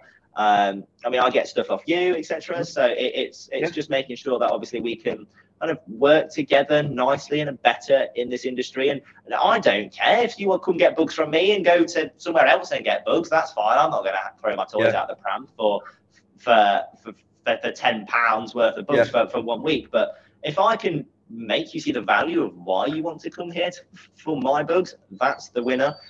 Um, sorry, mate, I'm going to be here. that's okay. Um, so I'm just being walked into by yeah, no problem stuff. Um, but um, but yeah, if I can see that obviously the value that why customers can get with coming here, I yeah. think it, it's a win-win situation. Everyone puts more time and effort in, in, into their customers, then I think business will be good at the end of the day for a lot of people. I think a lot, like going back. I mean, obviously, you're 24. I've been running my shop for 23 years. So you were a year old when I know. like, so this is like, and I'm not even one of the really old school shop owners. There are some shop owners at 30 and 35 years. And the way it's changed and the tribalism that you're describing did exist. You would have maybe a friendly one or two shops, but you were at loggerheads. And I was trained by the people that, that I worked for before I bought Snakes and Adders that you almost look through every shop with a furrowed brow because they're shit and we're amazing. And yep. that was the attitude you had to have. And it was combative. It was like being on the stands at a football match. It was it was crazy. And I've just never been that way out. I've never been um, had had that outlook. And it's only really within the last three, two, three years that I've really started to try and foster these relationships moving forward, like you with the shops, because there is value added. There is enough shit going on in this world without like making enemies for the sake of making enemies. And actually, we can prove to be perfectly viable trading partners, confidants, a shoulder to cry on, which, you know, it happens. People get stressed, they go through shit times. And just because one shop's doing amazing, another shop isn't. And you need that support network. And the thing is, other shop owners know exactly what you're going through. They have that same sort of look in their eye, you know, like because it, it's it's hard and it's not always easy. And like, why would you want to ostracize yourself from a support network that specifically knows exactly what you go through on a day-to-day basis you know so you know how i mean how are things at the moment you know with the world the cost of living crisis energy bills it certainly sounds like you're making a good go of things has it presented any challenges or do you think you'll be able to sidestep oh, quite easily yeah oh, 100 i mean I try and look at things positively because if you look at things negatively, I, I just think you end up in a downward spiral. And um, I do believe in trying to look on the positive side of things, although things might be looking a little bit bleak sometimes. You're like, okay, great, but we can concentrate on this. It's going to be fine. Um, so, yes, um, obviously, we have had an impact here of the business. Yep. Electric, obviously, we've got a new unit to take into consideration, the rent for that now, and then the electrics for that bill, that unit as well, which is double the cost of what we're currently paying, and the electric was double the amount of what we was paying last year. So it's wow. just going to be very expensive uh, for what we're currently doing. Um, but in terms of obviously retail customers and staff, from what we can see, no one's waltzing in and wanting to buy particularly a reptile and just going, yeah, I'll have that, that, that, that, that's cool. Not like how it used to be like last year, um, where we used to be going, no, wait, stop, yeah. just think about it first, you moron. Um, and and then have you got a setup? Go, yeah. no, I just want one. It's going to be awesome. I'm like, can I? What? What's the cheapest no. I can do it? I'm like, no. That you're, I just just go away. You're just not the person I want to talk to. Yeah. How can I do it the cheapest? How can I do it this way? And I'm like, you can get away with keeping rentals fairly cheaply, yes, but are you giving them the best that they could have? No. Are you going to progress to give them the best that they can have? Potentially. That's what we want to work on. Yes. And building them from one place to the other. Absolutely. Um, but yeah, in terms of other issues that that that that we face, really, it's just kind of making sure that we kind of, as a business owner, you've kind of got a clear head, clear strategy, and you can and you can kind of work through it. And I'm just waiting to see the light at the end of the tunnel. And then obviously when when the new shop's done, I can go, ah, great, I can relax now and actually concentrate yeah. on some probably some important stuff that needs doing. Um, but it's it, I think it's what, one of the things that I think a lot of people need to take in into consideration. Whereas is your job is being uh, shop owners, directors, yeah. what, however you see yourself as, um, is it is stressful. Like you you own a business it is it is hell it is hell but it's also tremendous fun yeah. um, and i think a lot of people kind of weary on the fact that running a business is dead miserable and whatever and there's so much harder to talk about the positives of business than it is to talk about the negatives yes. Uh, the negatives can just come off a mile long but in fact for the last two, three weeks or whatever, you've had really good weeks and they've been really good. And and talking about those and stuff is going to be really detrimental. I mean, we're fortunate enough where I mean, I sit sadly my head can get feel like a really heavy cloud sometimes. Yeah. Um, and I am thankful enough, obviously, to have my partner, um, Holly, who actually I should say fiance now because that yep. did happen a couple of weeks ago. Congratulations! Thank you very much. Um, but I come home, I can tell her everything that has happened about work, and she is she is there to help guide and support me through it. And I think if it wasn't for her personally to help just listen to me rant or help give me ideas if you think this would be a good thing to do, etc. Yeah. As well, because I can ask my staff, but I think having an outsider's point of view that isn't yeah. involved in the business is a really good thing to do. Um, so she'll say yes, no, maybe you should probably do this, etc. So I'm like, ah, cool. It gives yeah. me another outlook on it, and I think Slitherin really wouldn't be the business it is today without obviously Holly, my partner, fiance, but behind beyond and behind my side. Um, I think it's, it sounds like you've re- always benefited from a good support network. Which I do, yeah. Really I always, I sometimes sit there and think to myself, is that a good idea? Is it not? Whatever. I need to ask somebody. Uh, that's literally it. I have to kind of constantly keep kind of clarifying: is that a good idea? Is it not? Yeah. What are the disadvantages, the benefits, and stuff? And yeah. one one of the way I'll literally just make okay, great, that's fine. Let's roll on to that decision. That's good. That's bad. No. And I'm I'm very quick at making these decisions. Mm. And I mean, we, for example, obviously how stressful business can get. Like we hold events here. The Springboard Centre is fee- is um, I'm thankful enough to have a ginormous meeting room here. Right. Um, so upstairs, you come down the corridor here. Upstairs is a giant meeting room. So we're hoping to hold events and parties and stuff like that inside of there in the next couple of months. Once the council sign that off for me. Mm-hmm. Uh, but we hold, uh, we did a Exo Terra uh, launch event, which quite yeah. a few shops did nationwide. Um, and yeah, I publicised it. I asked some. I did it as like a mini little reptile show. So Yeah. it was a completely free event because I asked customers of mine that were really close to us and really do feel like family. Yeah. Um, so if they, if they would go have their own table and show people that wanted to come to this event their animals and just talk, show them a Western hognose, show them some royal pythons or sailfin dragons or whatever they wanted Yeah. to bring, as long as it's moderately friendly, was Yeah. the, basically the concessions that we did. And I, having to sort 15 tables out for this mini reptile show that we put on, which Yeah. I thought would just would be okay. It would be just a nice steady stream of people just coming through Yeah. the door. They come come to the shop, and then we'll just send you upstairs to go have a quick look up there. Now, I did do some advertising for this uh, Yeah. thing. I created on Facebook. It's pretty easy to do. Event, create an event, put your time scale for your event. This was a one day event that was happening on Saturday. It was the last week before the school holidays, and all the kids went back to school. Yeah. I was expecting a good turnout to be 100 people for the Yeah. day. Um, three days after launching that um, meeting up on Facebook, I had roughly 400 people saying they were coming through, 500 people then, 600 people, 700 people, 800 people. We got over a thousand people that just said they were going or interested into this Facebook event. Um, Wow. I was mind, but that's more than the International Herpetology Society got for the Doncaster, the last Doncaster show. And I, Oh and I was sat there like, oh, and then at this point, I was thinking, okay, great, that's one person. Then people are going to bring then four, four other people, Yeah. the, the misses, and then the two kids. I Yeah. was thinking, right, this has gone way beyond what I was going to expect to do. I can't do nothing about it now. It's a free event. Yeah. So I was like, right, shit. So um, I started getting really, really paranoid that it's going to become too, too much. Hmm. Like you're not going to be able to move and things like that inside of there and inside the shop, and everyone's going to just have a massive hissy fit. Um, so it got to the point where I was working myself up so much about the build up to this event.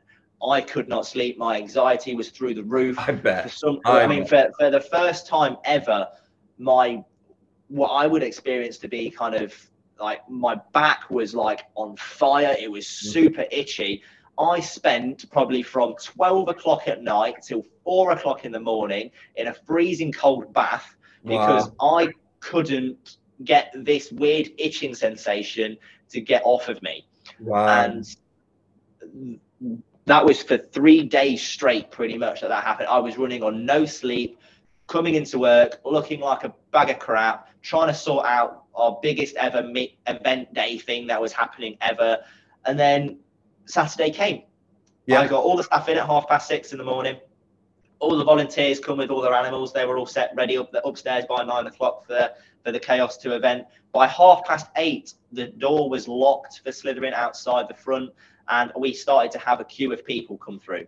yeah. Granted, we have probably in total in the business centre, we probably have at least 100 car parking spaces. Mhm. They were all full by nine o'clock. Oh no. Um, I open the door, people come in, and people come in, people come in, people come in, and no one was leaving at this Oh. point. And it was absolute hell. I bet. Uh, I bet. I had I had five. All all of us were working. All five staff were working. My friends were here helping me. My family were here helping me. It was absolute carnage. Oh. I have looked back. Honestly, the meeting room from here is a good two minute walk away. Yeah. And I had customers queuing from the meeting room all the way down the stairs, all the way through this massive corridor that we have here, Wow. full of business units, down towards the shop, in the shop, and outside of the shop as well.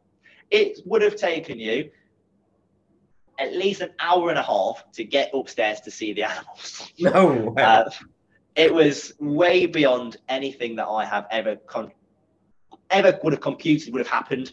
Yeah. I seriously just think it's down to the fact it was the last day of the summer holidays, free day out. You can come see the reptiles and and that was it. It was it was absolute mental. You couldn't move. The till was bloody rammed with people wanting stuff and things like that as well. I just don't have the time to show you a a, a Western hognose, sadly, mate. If, which normally isn't my style, but I have like my counter has got like eight people queuing at it, and they've all got trolleys full of gear. yeah. I'm like, ah. So I, had, I, had do, I, had, to do, that, and then we were just running around like headless chickens for, for, for the entire eight hours. It just did not stop. It got to the point where I decided, right, I've got to turn a few people away.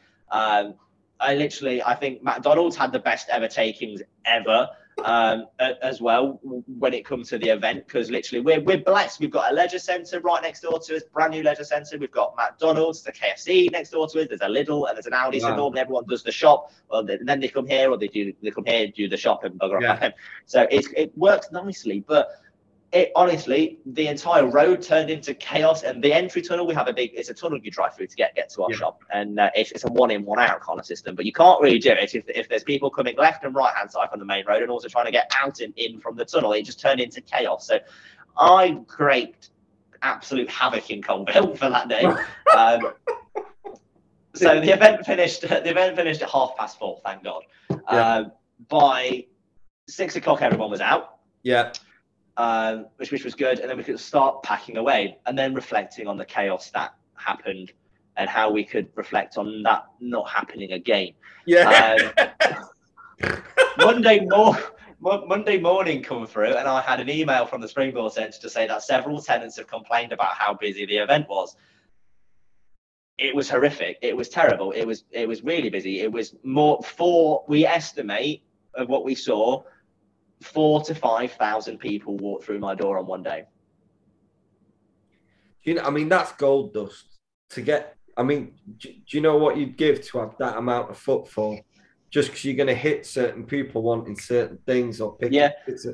So yeah, I mean that's cool. For a PR standpoint, it, it, it, it's it's good because you get to people get to notice these snakes. They get to the whole point about you're te- you're talking not just to myself and my team that are going to look at trying to hopefully progress you into buying a reptile, but you're talking to actual customers that have bought reptiles from us that are firsthand telling you how awesome they are to keep them.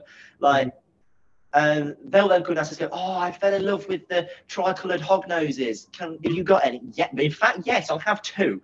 Yeah. Which one would you like to have a look at? And that kind of thing is is awesome. And then it really helps you. We did see obviously that event did obviously pull off quite a lot of interest in business in terms of reptiles and stuff. And we have kids that come in all the time. Like parents bring them in four or five times before just to make sure that they're interested in reptiles. And same as I used to do that. And that's what I like. I like progressively, I give all the kids all high fives and stuff when they come around to, to the shop and stuff, ask them any questions.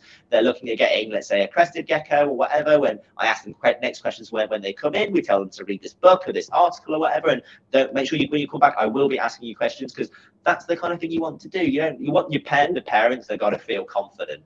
And, and we've got to talk to them and stress to them, as I mentioned earlier, with that, they've got to know what they're doing when it comes to looking after this animal and overseeing the kids looking after them. Yeah. But the kids should have the interest in it. Yeah, I mean, but um, I mean, going going back to, I mean, you've done this. You, you, as far as I believe, you've got a dedicated member of staff that deals with social media, or a company that yes. you employ for social. Yes, yeah, yeah. So yeah, basically, that, all, a lot of shops do. Yeah. I do it myself. Yeah. So like, yeah, so all, all, all five of us have access to our Facebook, Instagram on uh, on our business pages, uh, which means every time a customer sends a message about whatever, then all of us get notified about it, and then we'll all pick it up and one of us reply to it, and we'll several times, and so you get two people reply at the same time and be able to say message sent off.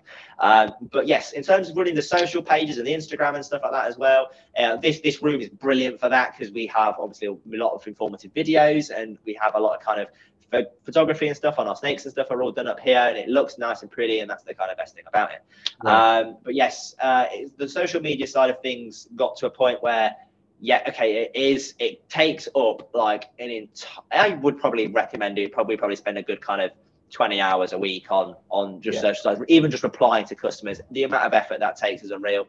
But it's it, then you've got customers that are messaging you at six o'clock at night and question marking you at, at nine o'clock at night. So why have you not replied to me? I was like, mate, I'm, I am off work. I will see you at nine o'clock in the morning. Uh, but this is not. This is something I had to do. I used to. I used to be there all the time. Like blah, blah, blah, just yeah. working through all these messages. And we can have 60, 70 messages build up in our inbox on a Saturday.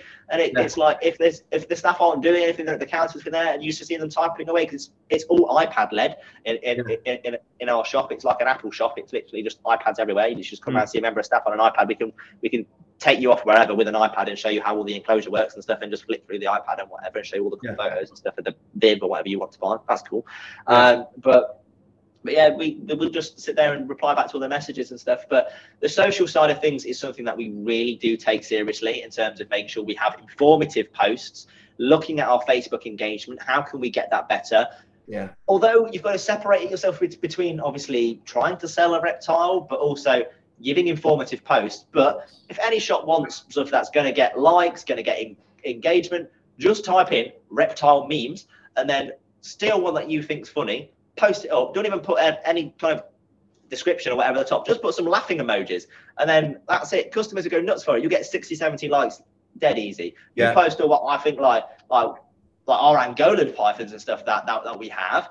Coolest snake ever and then uh, you put that up, it gets like 20 likes, but someone's laughing about that they need electrical plugs for reptiles. I'm like, okay, great. So I'm like, but it's different. Customers have different ways of interaction and stuff like that as well. But the Facebook pages and the Instagram pages do bring business. It really yeah. does.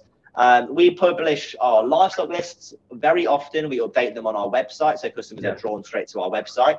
This is where I then started to look at outsourcing a agency to run our marketing campaigns yeah. So we could start to find people that are coming onto our website. We could then start showing them our adverts and stuff and things like that as well. There's a new advert coming around, which you'll see me going, Hi guys, thank you very much for engaging with us, blah blah blah, and just kind of being a bit more of a face to the company. Yes. Um, but showing and then finding other different types of pots of customers and different age brackets and trying different kind of content in different places and, yeah. and excluding certain age categories and interest and finding what works well when people dabble around in boosting posts and stuff when you start going into business ad manager and you're really kind of diving into our demographic of what makes our customers tick not from just making them want to purchase on our website make yeah. an action and come into the store make a health check booking etc but actually understand what your potential customer looks like, it's insane. Your normal business insights will kind of give you that in, in general, but yeah, it, that's just your audience of who you've already attracted. What we're trying to do is we've got our audience that we're attracting, we're attracting more people, and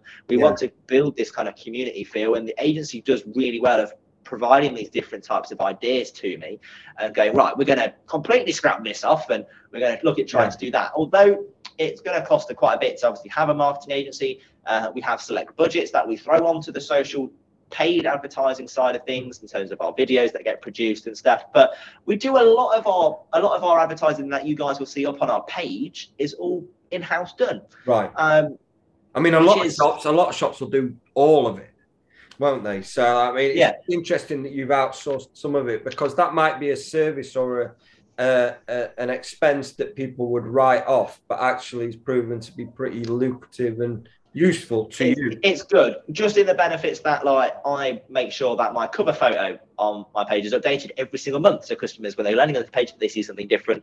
Yeah. And it would always say Leicestershire's largest reptile shop, five star awarded, etc. And that's mm-hmm. normally what it, what it will kind of theme on. But the pictures and stuff will be different on there all, all the time. And that's kind of what I, you want, want to show diversification and stuff like that as well. I've attended multiple social media seminars and stuff like that as well of how to interact with your audiences and stuff like that. So it's it is it is good to have. But honestly, if anyone is thinking about obviously working with a social agency or anything like that, or any marketing agency, in fact, then then just speak to them, and see if they've got any.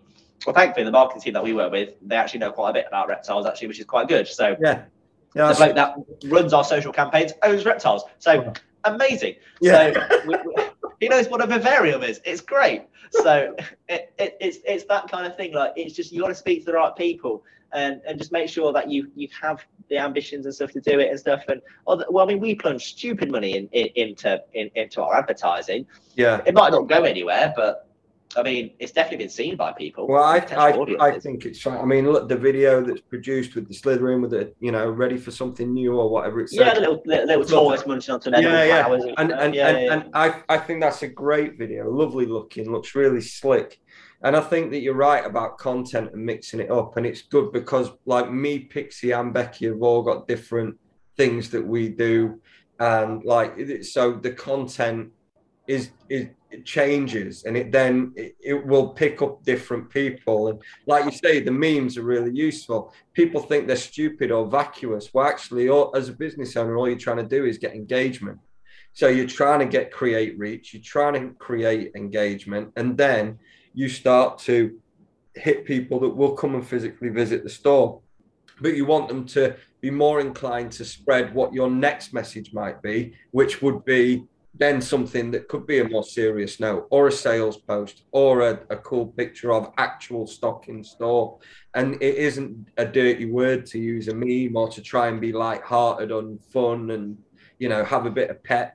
It doesn't all need to be super strict. I mean, I do educational videos, as you know, for Yes. the YouTube channel, but I cut the whole of my output on snakes and adders cannot just be wall to wall educational videos. One, because researching them's a royal pain in the ass. Yes, I Takes can imagine. forever in a day. I've seen the effort you go into with those videos, and it it mind must it mind boggles me to think that obviously how long that takes you to Yeah. to prepare and stuff. And, and to be fair, mate, as well, I'm not going to lie to you. I literally, if my staff want to know about something, I'm like, yeah, go check out one of Chaz's videos. and I'll say, um, he's pretty pretty much covered it, mate. And then uh, then we Yeah. what we'll do then is we'll have a meeting about on that species again and make sure you've nailed it 100. percent So in terms of like an educational tool for my team, you're doing great. Oh, thank so, you. yeah, brilliant.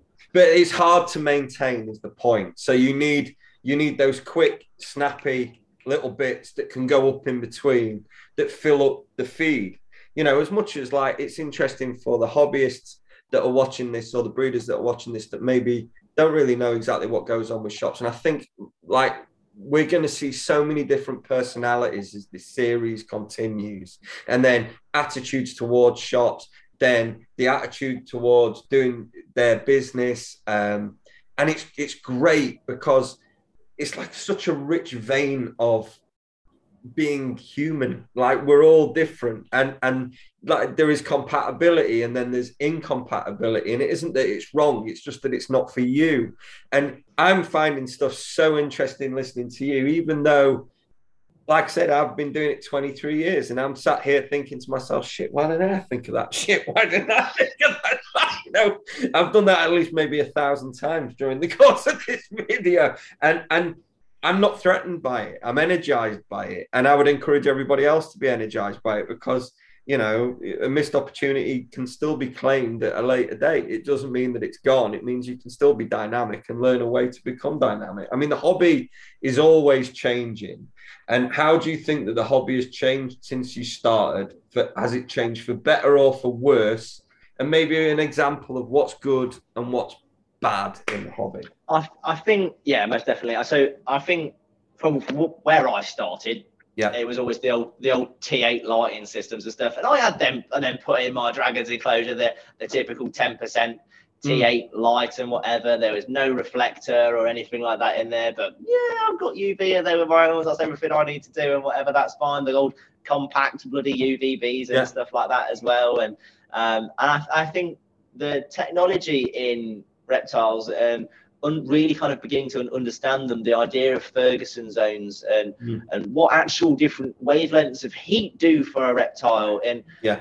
and the benefits that that has for them and stuff and, and people actually wanting to understand that not just thinking i need a heat bulb i'm going to buy the cheapest heat bulb that i can get but Mm. understanding my reptile will benefit from having a deep heat projector or some kind of other heating system Yeah. um, and then understanding that that's that's what people want to do. They want to look at progressing care. I think that's something I've seen a lot more over the transition of, of running this company is is how people want to progress their enclosures and stuff like that anyway. Uh, and they, they they customers come in and they now ask me questions on on well, what Ferguson zone is it? I've been looking on this Chameleon forum. Do I put my 12% UVB bulb on top or underneath the mesh at 12%? And I'm like, on top. And then we kind of go through it like that. And it's just kind of, I think the knowledge base that people are building is a lot better. And the way that the lighting systems are working, the heating system, the way the whole industry is working is a lot better for pioneering that reptiles Yeah. benefit. I mean, snakes and UVB, like insane.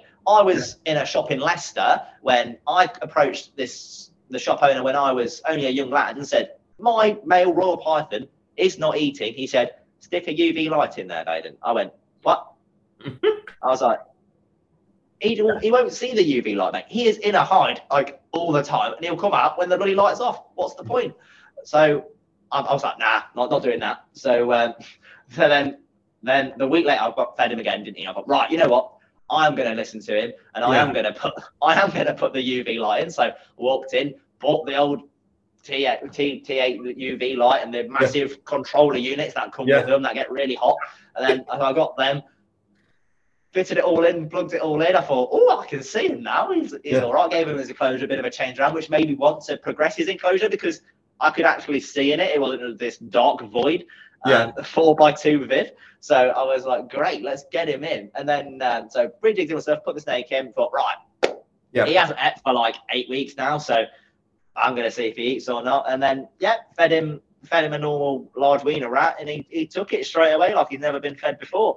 Um, and from there on out, I was like, right, that's it, mate. All the snakes are getting it, the corns Yeah. are getting it, the royals are getting it, the boas are getting it. So, and that that was it. I literally just slowly looked at kind of after that one scenario, looked at kind of improving my own kind of standards of, of Yeah. keeping them and giving the snakes UVB and stuff. And then that is it. And then all this obviously new technology is coming around, which allows you to progress things more. And bioactive keeping was always something I've always been interested in. I've always had the odd little bioactive tank and stuff knocking around, but un- understanding obviously the whole concept of it um, from the lighting, what the plants do, and what the animals' interactions are with the environment and stuff. And you can now have all these crazy misting systems that are now on hydrostats, and you can link up your entire room with one misting system. It's it, it's it's absolutely insane. Like you didn't get that five years ago. It's No. it's it's not it's not not a thing. So, but understanding uh, how things where it's going to be in the next like five ten years, I really don't know. It's going to be quite exciting to the, see. the speed Um, of progression is really impressive, isn't it? Yeah. Like in in the Yeah. hobby, like you know,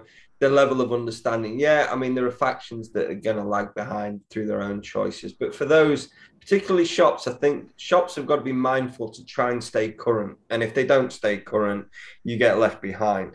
And potentially that shop that you were uh, doing your little uh, concession stand in originally, she was of the model Pet Shop 1985 and didn't want to progress beyond 1985. And the fact that you, at some point, it wasn't it wasn't no good anyway. Yeah. honest. It was No, no, but it was it- one of those two.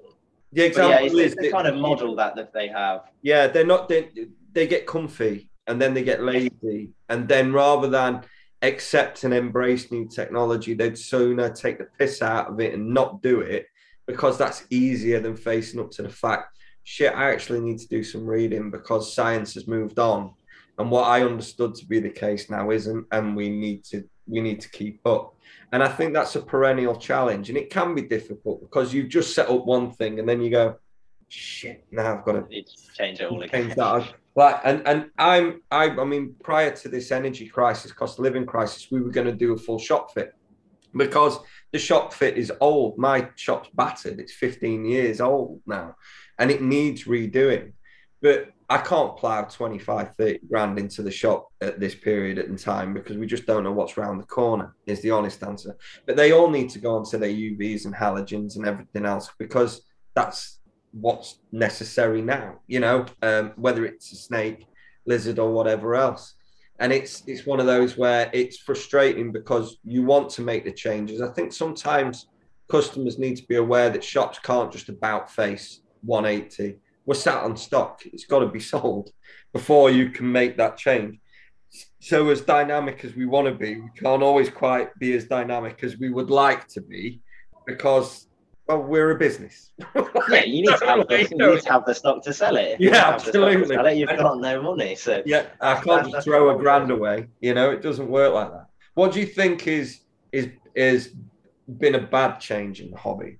Uh, have you have you seen any? Do you even acknowledge any I- negativity? Yeah, I do. I, I, change in the hobby I see is obviously people getting into it, and obviously having that pure passion for the reptiles, then becoming what I would class as obsessive, um, Mm. but in just collecting and getting way too much stuff than you need to, or getting your head way too deep into things than you can actually have or afford.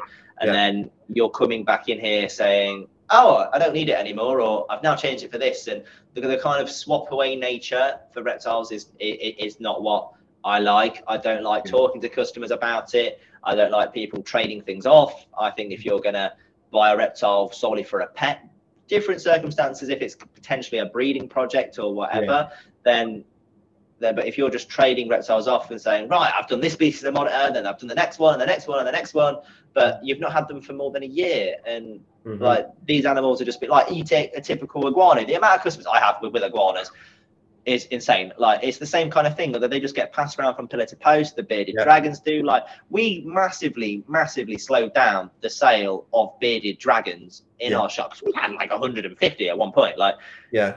and then and we're lucky enough now to have like on the shop floor. There's two. Yeah. there's two. Yeah.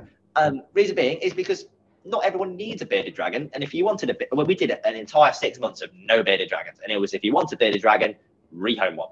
Yes. Uh, or and then you get these numpties. I mean, I've just had I've had um, I've had some bearded dragons dropped off to me. Uh, literally, they're like they're like this big. They could fit on a teaspoon, and we're now having to raise these up. We've got 14 little dragons that we have to raise Mm. up now because uh, the people that had them can't sell them or whatever. They've got another clutch coming and stuff, so they just dumped them on me. And Yeah. I, I think that kind of thing, and obviously the rehome work and stuff that that we've done over the last six months yeah. has has really really helped. We've not had stuff in that i want to have like an adult corn snake granted. And if anyone rings me about turtles again i swear to god um, because i it's literally i have a turtle do you want to take a turtle on i don't ha- do anything with aquatics i am so sorry mate but here's here's a number for for this or whatever or Mm. or i have customers that have had these chameleons and stuff from me for years and they ring me saying oh i've got to get rid of it because 100 watt heat lamps costing me too much money and it's on a thermostat, so it's not using anything anyway. But I still need to get rid of it because it's just using electric.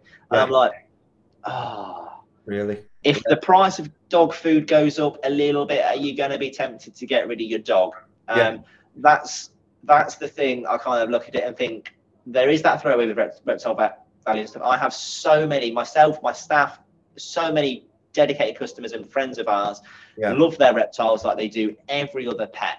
Um, some um, seeing the people that come here and the nasty side of the hobby where people just throw them um, away, it, it- it's heart wrenching. And although we're not in the game to be a rescue facility and to to to be that kind of hand, shoulder to cry on for someone when they come into that kind of issue, that's not really our job.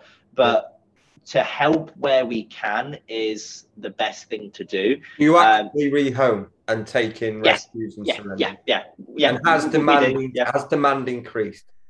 Oh, mate, one hundred percent. I think every single reptile shop can vouch for the amount of phone calls, messages um, about people wanting to to give up these animals and stuff like Yeah. that as well. Uh, you, and the only thing I would always say to them is I always try and ask them why, what's kind of led you to to this, if if, if you Mm. don't mind me asking. And and not normally the majority of people that that come in, they bring these animals to me, they are relatively quite disheartened to be getting rid of it. It's personal circumstances, etc., Mm. whatever. It's normally landlords uh, Yeah. that are that are that are the problem, and people they, they don't check with their landlord. They go and buy a reptile from someone.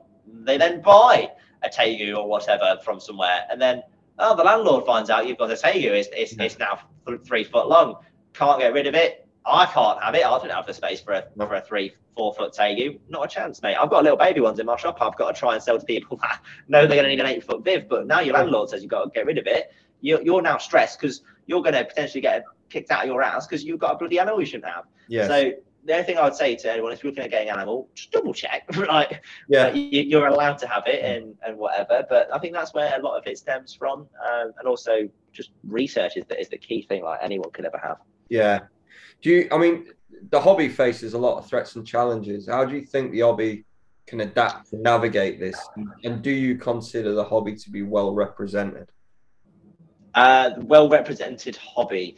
Um, I think the more the shops kind of clam together and want to work together, I think the more positive outlook we're going to see on the way that the industry forms. Yeah. Um, I think obviously there is a monopoly with what who controls the reptile industry anyway. Um, and making sure that obviously every kind of opinions and stuff. Obviously, the work that you've done over the periods um, through the cost of living crisis Yeah. um, and stuff has been truly inspirational to see. Um, obviously, a, a fellow reptile shop owner producing these documents and stuff to help other reptile shop owners.